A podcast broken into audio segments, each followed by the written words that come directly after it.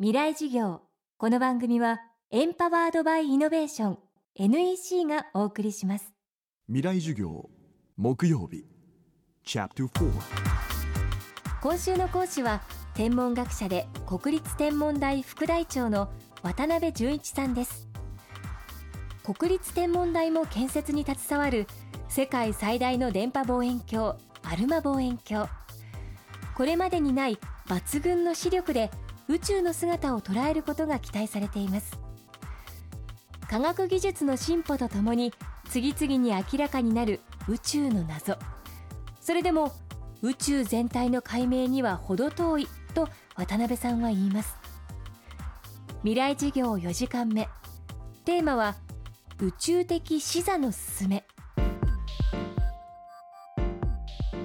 地球って、我々人類がこう経済活動をすることによって今二酸化炭素が増えてやれ温暖化だとかフロンガスがオゾンを壊して紫外線がたくさん強くなって大変なことになるとかですね、いろんな問題がこう国境を越えて影響を及ぼし合う時代だと思うんです。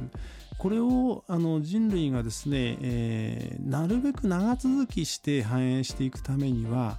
国境や行政区画を超えた考え方、グローバルな考え方をそれぞれがどんな仕事であっても少し考えることによって、世界が変わっていくんじゃないかと思うんですね。で、それを、宇宙的視点とか宇宙的視座って私呼んでるんですけれども、特に若い方はこの地球っていうものの危うさみたいなものをですね、ちょっと実感していただければと思うんですよね。若い人が宇宙を見上げたり宇宙のことを考えることによって地球を見直すことができると思うんです。今の若い方、インターネットなどで情報があまりにも氾濫していて、実は世の中全て分かっちゃってて、何も工夫するところとか改良するところとか、あるいは何も発見する領域なんかないんじゃないかと思ってらっしゃる方、意外と多いかもしれないなと思っているんですが、実は全くそんなことないんですね。実は天文学、宇宙で言ってもですね、我々がこの知ってる宇宙というのは実は 4% ぐらいしかなくて、残りの 23% が暗黒物質で、残り 73% が暗黒エネルギーっていう、これ両方とも全く正体がわからないんですね。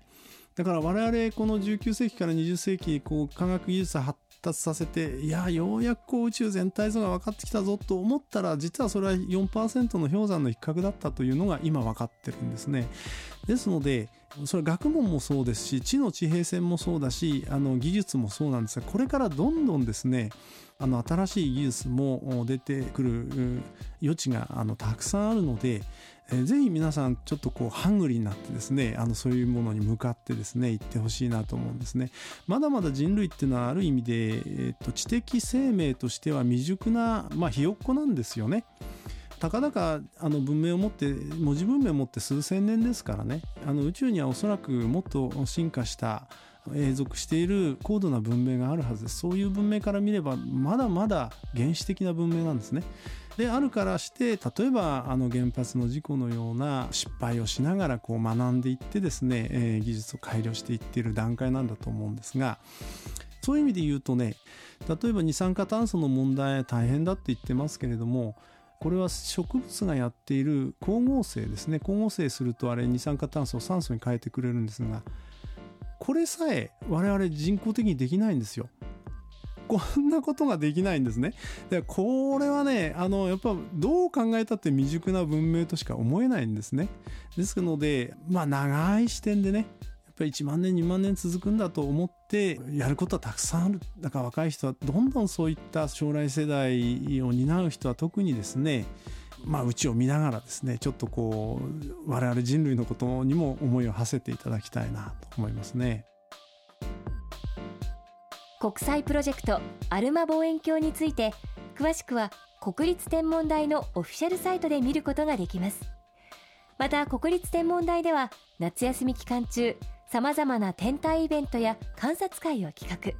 こちらも天文台のオフィシャルサイトでチェックしてください。未来事業、今週は国立天文台副台長渡辺淳一さんの講義をお届けしました。ほらもう落ち込まない。プレゼンに落ちたくらいで次もあるって。ただね、頑張りは大事。 NEC のビジネス情報サイトウィズダムはチェックしてる？トップが語る成功秘話からプレゼン力診断まで絶対肥やしになるから。 NEC のビジネス情報サイトウィズダムで検索。さあ飲みに行くわよ。 NEC 未来事業。この番組はエンパワードバイイノベーション NEC がお送りしました。